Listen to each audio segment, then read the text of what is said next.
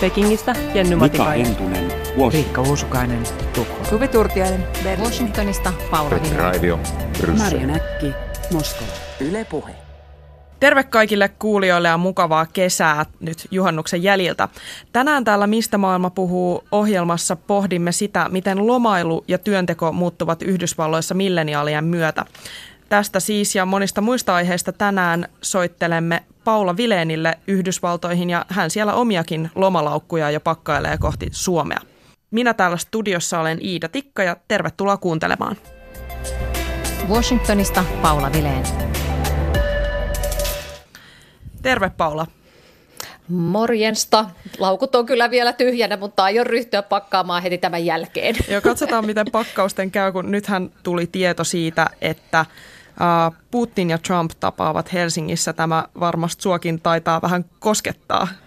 Tämä koskettaa, täytyy kesäsortsien ja sadevaatteiden lisäksi varmaan ottaa jotain vähän tota, toimistopukeutumisempaan ja Joo. huipputapaamiseen sopivampaa vaatekertaa mukaan. Eli, eli keskeytän lomani kyllä siksi tuon huipputapaamisen ajaksi ja katsotaan, miten tuo tapaaminen sitten Helsingissä sujuu. Joo, vähän jakkua mukaan. Ja viimeksi kun tapasit Trumpia, niin suthan sekoitettiin toiseen suomalaiseen blondiin, niin nyt ehkä joku sellainen värikäs panta tai jotain muuta huomiota herättävää. Niin, joo, hyvä vinkki. En tiedä, kuinka paljon värikkäämpää enää voi. Et silloinhan mulla oli punainen vaate ja tällä kehen sekoitettiin oli musta, mutta en tiedä. Jännä nähdä, täytyy miettiä. Joku, joku pieni lippu. Joo. No. No, Niin, ja, mutta toisaalta Suomessa on niin paljon sitten vaaleita naisia, että sitten kyllä tätä sekoontumisen varaa vaan niin kuin suoraan sanottuna tulee kasvamaan. Joo, joo, katsotaan miten siinä käy. Hei, jatketaan vielä tästä uh, huipparista sitten vähän myöhemmin lähetyksessä, mutta nyt ihan alkuun haluaisin mennä vähän lomatunnelmiin ja kysyä sulta siitä, että kun amerikkalaisissa elokuvissa käsitellään itse asiassa yllättävän paljon lomailua tai jotenkin sellainen olo tulee varsinkin kesäisin, että kaikki leffat koskevat lomaa tai muuta vapaa-ajan vietettä, niin mitä suomalaisilta jää niin kuin näkemättä tässä yhdysvaltalaisten oikeassa kesänvietossa näiden elokuvien ja muun takana? Ehkäpä se on se isoin näköharha on se, että sitä lomaa ylipäätänsä ei hirveästi tässä ole ja elokuvista saattaa saada vähän toisenlaisen käsityksen. Eli just tuoreimpien tilastojen mukaan niin yhdysvaltalaiset lomailee vuodessa noin 17 päivää ja mikä hämmentävintä, niin neljäsosa yhdysvaltalaisista ei ole lomailu yli vuoteen päivääkään. Eli ehkäpä näissä elokuvissa esitetään jotain sellaista toivetilaa, mitä moni yhdysvaltalainen kaipaisi, mutta että käytännössä se ei monellekaan ole täällä mahdollista. Että yhdysvaltalaiset on aika tota, vähän lomailevia ja paljon työtä tekeviä ihmisiä. Mitäs sun kaverit reagoi, kun kerrot omista lomista tai että kuinka paljon lomaa suomalaisilla on? Rehellisesti sanottuna, kun siitä suomalaisten loman määrästä kertoo, niin täällähän on aina leuat loksahtaa ja, ja ihmiset on jotenkin aika hämmentyneitä, että ei voi olla totta, voiko sinulla olla neljä viikkoa lomaa. Ja, ja muistan aiemman vuokraisännän, joka on ollut juristi ja kovin työorientoitunut ihminen, niin hän lomaili vuodessa, vuodessa kaksi viikkoa ja, ja noinakin kahtena viikon, viikon aikana niin hän aina myös katsoi sähköpostinsa. Eli tämä ehkä kertoo sitä, että se yhdysvaltalaisten lomakäsitys on hivenen toisenlainen kuin meillä suomalaisille. Että aika Suomi menee kyllä paljon totaalisemmin kiinni ja suomalaiset pistävät ainakin ennen ovat pistäneet kaikki nämä yhteisöt värkkinsä kiinni myös enemmän, mitä yhdysvaltalaiset sitten näinä vähinä lomapäivinäänkään tekee. Niin, millaista se sitten on juuri, jos ei nyt pelkästään siltä kannalta, että selkeästi pysytään vielä linjallakin, mutta millaista se vähä, vähä lomailu sitten siellä Yhdysvalloissa on? Ainakin leffoissa pistetään lapset kesäleirille ja vanhemmat lähtee rannalle vai mitä se sitten, miltä se näyttää? Lasten kesäleirikulttuuri on vahva ja se lähtee kyllä ihan käytännön pakosta, että kun lomapäiviä on vähän, mutta lasten koulut on kuitenkin jo päättyneet, niin sitten täytyy keksiä joku eh, paikka, missä lapset, lapset tätä aikaa viettää. Ja, ja näitä kesäleirejä on monen ikäisille, että itselläni on tällaiset alle, alle, suomalaisittain alle kouluikäiset, eskari-ikäiset lapset, niin heidänkin eh, eskaripäiväkotinsa tarjosi tällaista, tällaista kesäleirisysteemiä, joka maksoi noin 200 500 dollaria viikossa. Ja, mutta että paikasta ja tällaisesta leirin tyypistä riippuen, niin se eh, kesäleiri ei ole mitään halpaa hupia, että se voi olla jopa 500 dollaria viikossa tai sitten jopa tämmöiset erikoisleirit, jos vaikka on koripalloleiriä tai futisleiriä tai muuta, niin se voi olla jopa tuhat dollaria viikossa. Eli käytännössä tämä kesä voi niin kuin olla melkoinen kuluerä perheelle, jos, jos halutaan, että lapset johonkin kesäleirille leirille laitetaan. Ja jos tietenkin ylipäätään on mahdollisuuksia millään tasolla haaveillakaan kesäleiristä, jos ne on noin kalliita. Miten sitten tämä, miten tämä lomailemattomuus vaikuttaa sitten siihen vanhempien vähään aikaan, joka voidaan viettää vapaalla? Niin, tämä on hyvä, hyvä kysymys, että miten se perheisiin vaikuttaa, että, että vanhemmat ovat aika paljon töissä ja, ja siitä on tutkimustakin tässä maassa tehty, mutta että se mitä yhdysvaltalaiset kyllä aika hyvin osaavat paikata tätä lomien vähyyttä on se, että nämä viikonloput ovat aika intensiivisiä ja silloin perheet viettävät yhteistä aikaa ja, mm. ja sitten aika monesti on sellaisia pidennettyjä viikonloppuja, että saadaan niin kuin joku mm, kansallinen pyhä päivä on maanantai, niin sitten otetaan ja pakataan auto autoon, autoon tota, rantavermeet ja ajetaan vaikka neljä tuntia tästä etelään ja mennään rannalle ja ollaan sillä tavalla yhteistä aikaa. Sitten pyritetään tässä viikonloppuisin viettää, viettää. mutta että se on kyllä itse asiassa yksi iso yhteiskunnallinen kysymys Yhdysvalloissa on se, että, että kun varsinkin pieniä keskitulosilla on tilanteita, että se yhden työnkään palkka ei riitä elämiseen ja joutuu sitten paikkaamaan, paikkaamaan sitä ansiota vielä ehkä toisella työllä, niin sehän tarkoittaa sitä, että se lasten kanssa olemisaika entisestään sitten saattaa vähentyä. Joo, ja vähätkin lomat menee sitten toisessa duunissa. Pakko hei kysyä tuosta, kun sanoit noista pidennetyistä viikonlopuista. Tuossa naapurissamme Venäjällähän on sellainen järjestelmä, että jos kansallinen vapaapäivä osuu viikonloppuun, niin tämä vapaapäivä siirretään esimerkiksi maanantaille tai perjantaille. Niin mitä sitten siellä, onko siellä tällainen samanlainen pidennettyjen viikonloppujen maksimointistrategia? Niin aika usein nämä pidennetyt viikonloput nimenomaan on niin, että ne on sitten just maanantai. Eli mm, nyt tässä kesän aloite, aloitti tämmöinen niin kuin sotaveteraanien tai sodissa, sodissa, sodissa kaatuneiden täkäläinen muistopäivä, niin kyllähän se silloin aina on siinä niin kuin maanantai on myös se varsinainen pyhäpäivä, eli silloinhan se tavallaan automaattisesti sitä, sitä lisää, sitä lomaa tai mm. viikonloppua ja pidentää. Onko se, osuuko se aina maanantaille, että onko se sovittu, että tämä pyhä on aina maanantai vai? Mä en ainakaan ole törmännyt muunlaiseen Memorial Dayhin kuin niin, että se on aina maanantai. Joo, en jo, osaa sanoa, onko se sovittu käytäntö. Kesän ensimmäinen maanantai, joo, no katsotaan. Tai tämä koko, vi- sitä puhutaan aina niin kuin viikonlopusta, eli se tavallaan tulkitaan, että se koko viikonloppu on sitten tätä kyseistä kesän aloitusviikonloppua. Joo, siis äh, joka tapauksessa nämä ihmiset, joilla jotka tekevät monta työtä ja sitä kautta ovat vähemmän kotona, paitsi vähemmän kotona, niin myös tietenkin vähemmän lomalla, niin sen lisäksi yksi iso ryhmä, joka ilmeisesti tästä loman puutteesta erityisesti kärsii, on milleniaalit. Mä törmäsin tuossa yhteen tutkimukseen, jossa todettiin, että sellainen 62 prosenttia milleniaaleista on eh, ilmoittaa olevansa kovasti tai oikein vakavastikin loman tarpeessa, niin mistä tämä oikein johtuu, että milleniaaleilla on niin kova pula lomasta siellä? Niin, milleniaalit, joita käsittääkseni tarkoitetaan kaksi kolmekymppisiä nuoria, niin he kun ovat vasta työelämänsä uransa alkuvaiheilla, niin heillä on vielä vähemmän yleensä näitä lomapäiviä kuin vanhemmilla kollegoillaan, että saattaa olla, että ei ole yhtään tai saattaa olla ihan vaikka muutamia, niin, niin silloin on tietysti selvää, että sitä varsinaista lomaan käytettävää aikaa ei juuri ole. Mm. Mutta että he, nämä on aika etevästi nyt keksineet täällä Yhdysvalloissa tällaisen uuden ilmiön, joka mulle itsellenikin selvisi nyt tota, ihan ihan hiljattain, eli tämmöinen ilmiö kuin workcation, eli tapa yhdistää työnteko ja lomailu. Ja erityisesti tämä nuorten ryhmä, tämä milleniaalinen ryhmä on tästä, tästä tavasta lomailla kiinnostunut. Eli siinä on idea ihan yksinkertaisesti se, että pakataan tosiaan ne rantavermeet mukaan, mutta samalla otetaan myös, myös sitten työntekovälineet. Eli sitten vietetään tavallaan sitä lomaa jossakin lomakohteessa, rannalla tai missä ikinä, mutta ollaan koko ajan sitten työn paikankin saavutettavissa. Kiitos näiden nykyisten työntekomahdollisuuksien, eli ollaan niin kuin etäyhteyksissä ja, ja homma hoituu sitten sieltä. Eli tämä ilmiö nimenomaan kiinnostaa tutkimusten mukaan just nuoria. Ja sitä on selitetty juuri sillä, että, että koska tämä nuori porukka kuitenkin on sitä sellaista kokemuksia ja matkustamista haluavaa ja muuta, niin tällä tavalla, kun lomaa ei ole paljon, niin sit sitä yritetään yhdistää sit tällä tavalla, mikä meille ehkä suomalaisille saattaa olla aika, aika jännittävä, jännittävä tapa.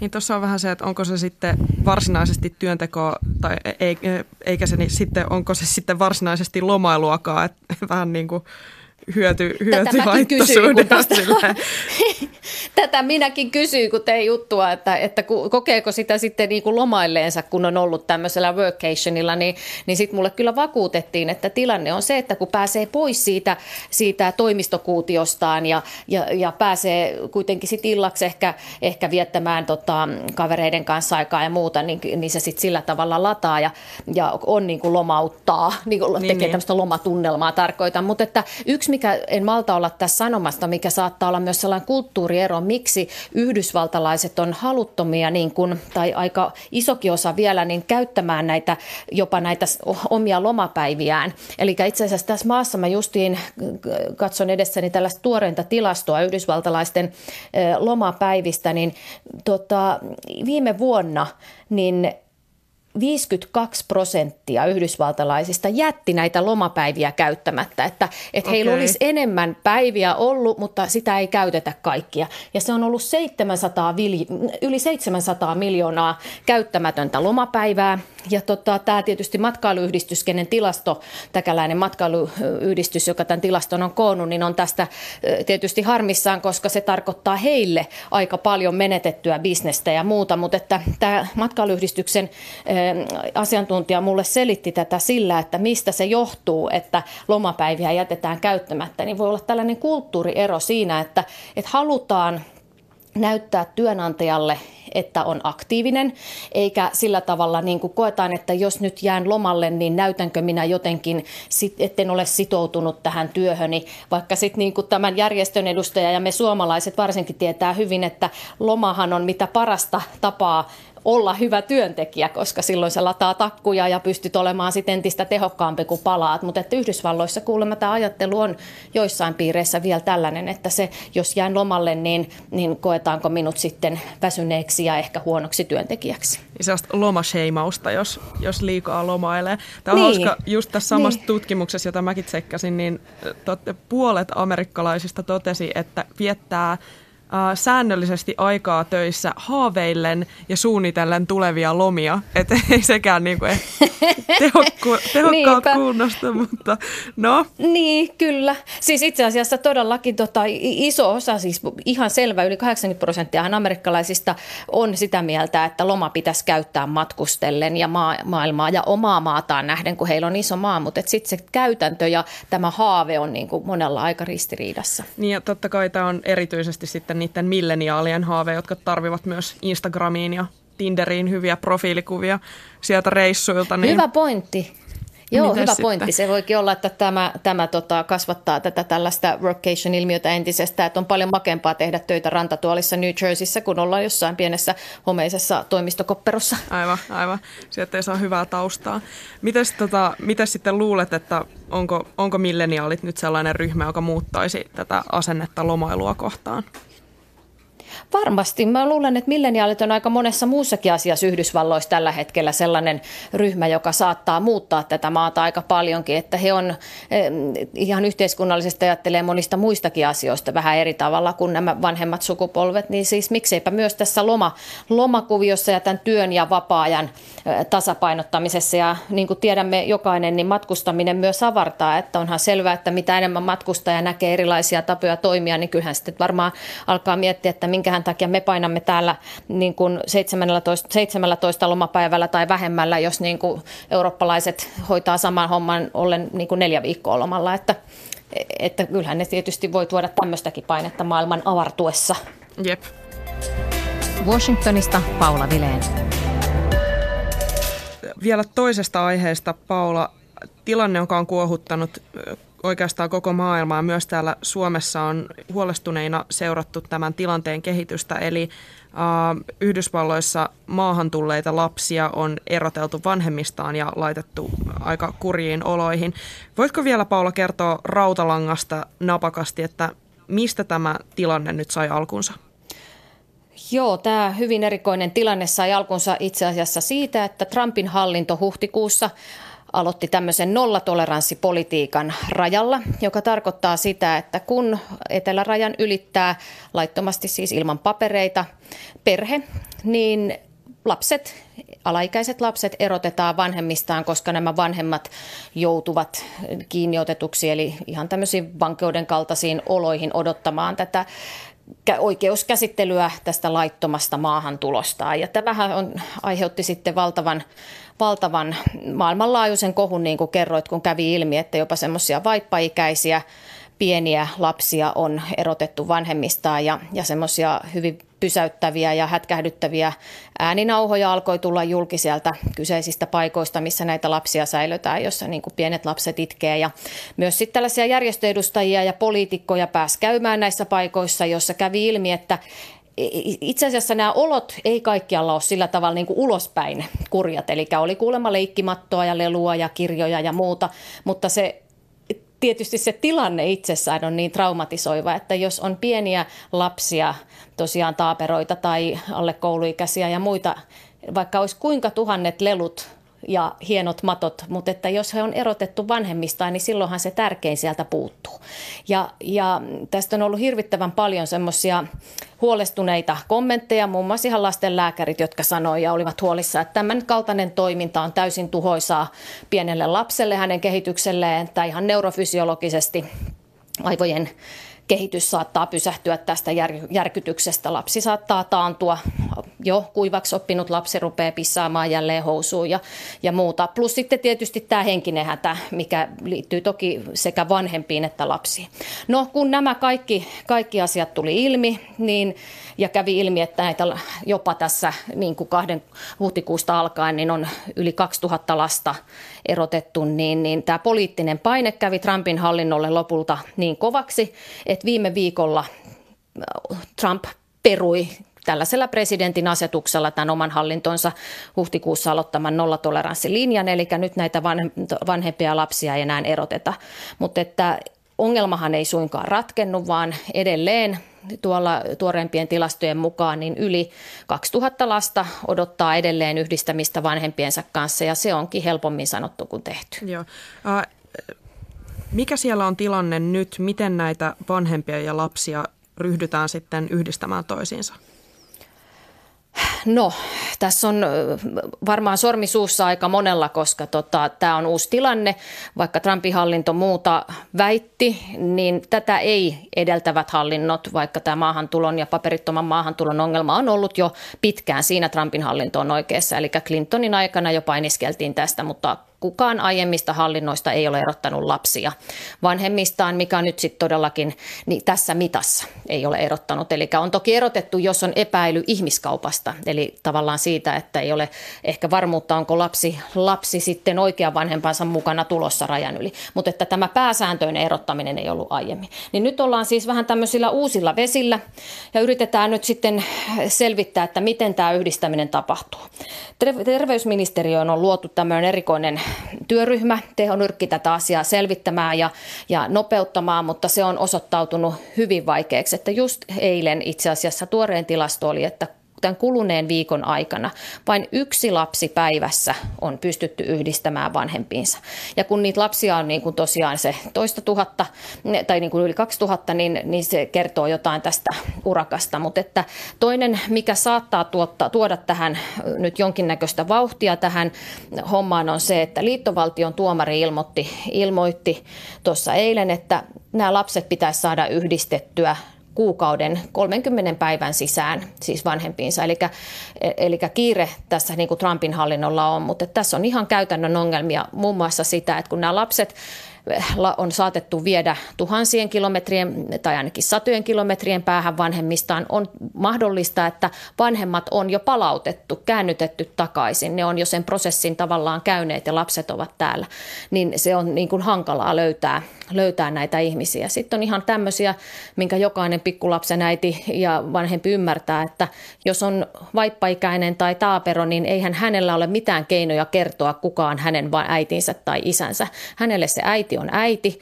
Hy- hyvällä säkällä saa sanottua etunimen, mutta että jos pitäisi yhtään muuta sukunimeä tai asuinpaikkaa tai puhumattakaan puhelinnumeroa sanoa, niin, niin se ei kyllä helppoa ole. Että Trumpin hallinto on tehnyt tästä, tehnyt kyllä itselleen tässä hirvittävän hankalan, hankalan tilanteen ja, ja tota, nämä mielenosoitukset näiden lasten ja vanhempien yhdistämiseksi täällä Yhdysvalloissa siis todellakin jatkuu, jatkuu yhä edelleen, eli tämä tilanne ei ole millään muotoa ohi. Miten siellä ylipäätään suhtaudutaan, miten tämä Trumpin oma äänestäjäkunta suhtautuu tähän ää, politiikkaan?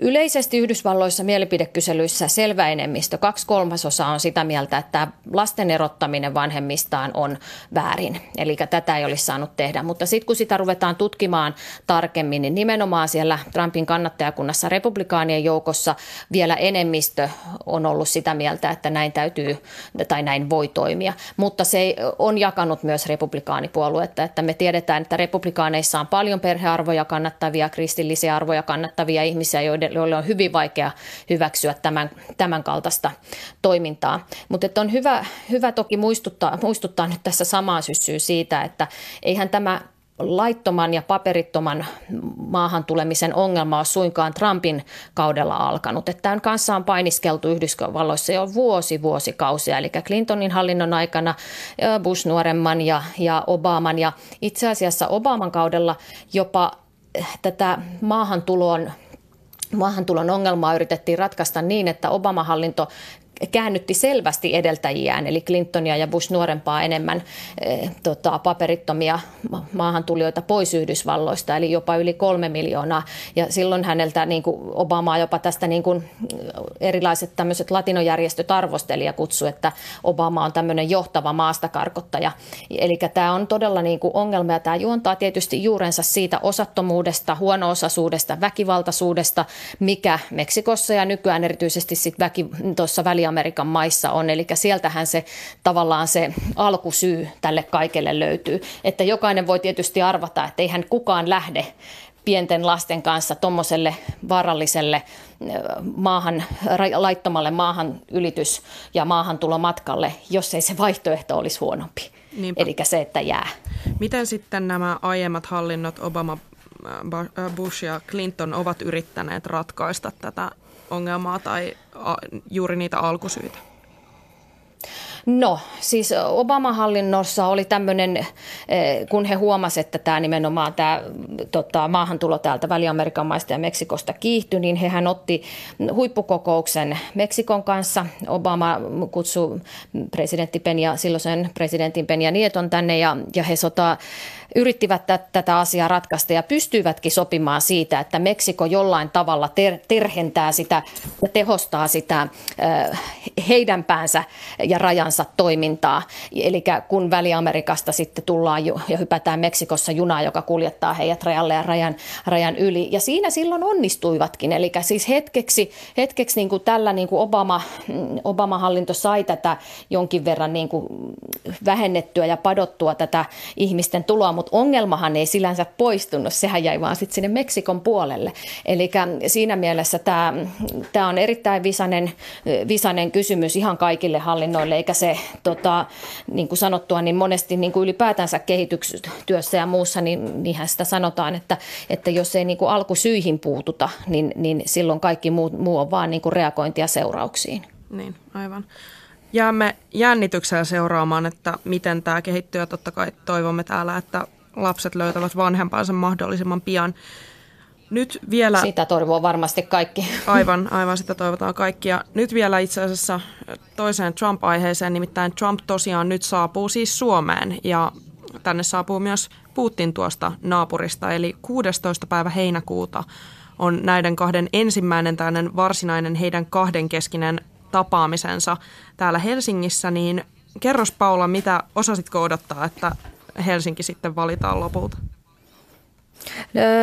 No en ehkä ole nyt ensimmäisenä ajatellut, että tämä Helsinki valitaan, mutta tätä tapaamista itsessään kyllä jo alkoi ennusmerkit näyttää siltä, että Trump tulee tämän tapaamisen tota, tämän kesän aikana järjestämään, koska, koska hän on siitä jo antanut merkkiä tässä niin kuin useamman viikon, että hän haluaisi, haluaisi tuota noin Putinin, Putinin tavata. Ja, ja itse mä vähän ajattelin, että josko hän menisi, olisi mennyt sinne katsomaan tota futiksen loppuottelua, mutta mutta, mutta ei, ei nyt sitten sinne, ei ehkä ole sitten niin suuri jalkapallofani, en tiedä, mutta joka tapauksessa Suomehan nyt on toki näitä pitkiä perinteitä isännöidä tällaisia suurvaltatapaamisia, mutta toki aika on ollut aika toinen, että oltiin kylmän sodan aikaa elettiin silloin, kun etykkiä pidettiin ja, ja, ja, ja sitten toisaalta oltiin yhdeksän, vuonna 1990 edellisen kerran Suomessa, että kyllä nyt itse en voi välttyä tämmöiseltä ajatukselta, että noinko olemme jälleen tilanteessa, jossa Suomi toimii eräänlaisena niin kuin NS-puolueettomana maaperänä ja jotenkin semmoisessa ihmeellisessä kylmän sodan, uuden kylmän sodan tilanteessa, kun tässä nyt ollaan. Toki toivon, että, että näin ei olisi, mutta kyllä tähän tämmöinen jännittävä lisäklangi joo, kyllä, joo, kyllä tulee. Toki haluaisin uskoa, että, että, että tässä on muusta kyse, mutta toivotaan, ettei, Se on näin mulla on, olla. Mulla on itselläni myös vähän ristiriitaiset tunteet tästä, koska on kyllä vähän, vähän tota, haiskahtaa, haiskahtaa ehkä menneeltä vuosikymmeniltä tämä tilanne, mutta ehkä sitten suomalaiset... Ajatellaan myönteisesti. niin, ajatellaan, ajatellaan myönteisesti. myönteisesti, että tämä on, tämä on kansainvälinen tunnustus äh, Niinistön äh, toiminnalle olla, äh, olla sekä Putinin että Trumpin kanssa, kanssa hyvissä väleissä. Niin, niin ja ehkä, ehkä sitten suomalaiset diplomaatit siellä käytävillä voivat käydä kiinnostavia keskusteluita ja saadaan siitä sitten sitä sitten, mutta meidän toimittajinahan meidän tehtävä on tietysti katsoa tätä myös siltä kantilta, että mikä järki tässä nyt tällä kertaa on.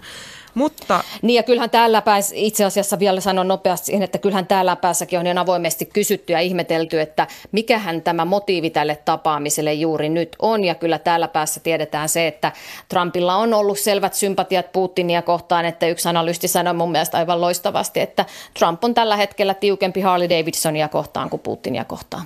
Joo, eikö Trump juuri, juuri tässä äh, tämän ilmoituksen alla äh, twiittasi myös tästä äh, Venäjän äh, vaalisekaantumistutkinnasta sen suuntaista, että hän on itse asiassa enemmän ehkä Venäjän linjoilla tästä aiheesta kuin oman mutta... Niin, tämä on tämä Trumpin linja ollut kyllä juuri tämä, että hänen on ollut vaikea, vaikea tunnustaa tätä Venäjän vaalisekaantumista siitä huolimatta, että Mallorin tutkinnassa on annettu tästä jo useita syytteitä venäläisille ja Yhdysvaltain tiedusteluorganisaatioista usea on todennut, että Venäjä sekaantui vuoden 2016 vaaleihin, plus että kongressi on asettanut tästä syystä Venäjälle pakotteita, että ei tässä sillä tavalla mitään niin kuin epäselvää pitäisi olla, mutta Trumpilla on syystä tai toisesta tarve tätä vähän kyseenalaista. Kyllä vaan.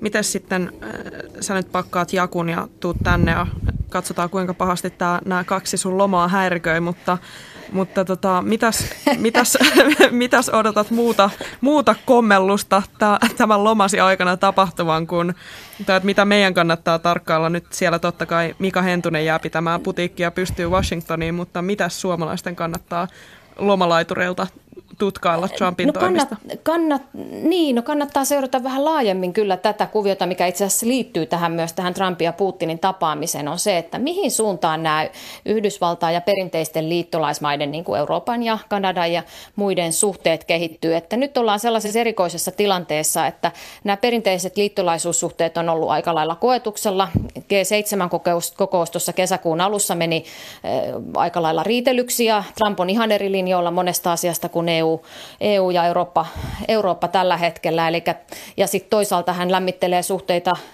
tai on lämmitellyt suhteita diktaattoriin Pohjois-Korean johtajaan, ja nyt on tapaamassa Putinin, jonka myös eh, tämmöinen itsevaltaiset otteet ovat hyvin tiedossa. Eli, eli kyllä mä katsoisin pariakin asiaa, eli mitä tapahtuu NATO-kokouksessa, kesäkuussa, ollaanko, ovatko siellä kuinkakin eri linjoilla ja mitä tietysti nyt tapahtuu Helsingissä ja sitten seura, seuraisin myös sitä, että mitä tapahtuu kauppapolitiikassa. Et jos Trumpin hallinto päättää lätkästä noille saksalaisille tuontiautoille tuontitullit, mistä hän on uhitellut jo pitkään, niin silloin tässä kauppauhittelussa ollaan kyllä jo ihan, ihan uusissa sfääreissä. Niin, katsotaan, kenen kanssa on sitten eniten kaveri tämän Helsingin tapaamisen jälkeen heinäkuussa.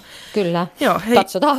Katsotaan, katsotaan. Hei, kiitos Paula ihan hirveästi ja nähdään pian sitten täällä, kun Suomessa, jos piipahdat meillä Pasilassakin vierailulla, niin heitetään yläfemmat ja mukavaa sinne pakkailua ja tervetuloa tänne kotiin käväsemään. Kiitos paljon. Yes, moi moi. Se oli meidän Paula Vileenimme Washingtonista. Ensi kerralla meillä täällä Mistä maailma puhuu ohjelman studiossa onkin sitten Liselot Lindström, joka avustaa Yleä Keniasta käsin, eli käsittelemme sitten sitä, että mitä sitten sinne Keniaan kuuluu. Minä täällä studiossa olen Iida Tikka ja kiitos teille kaikki kuulijat ja jatketaan sitten ensi kerralla tästä eteenpäin.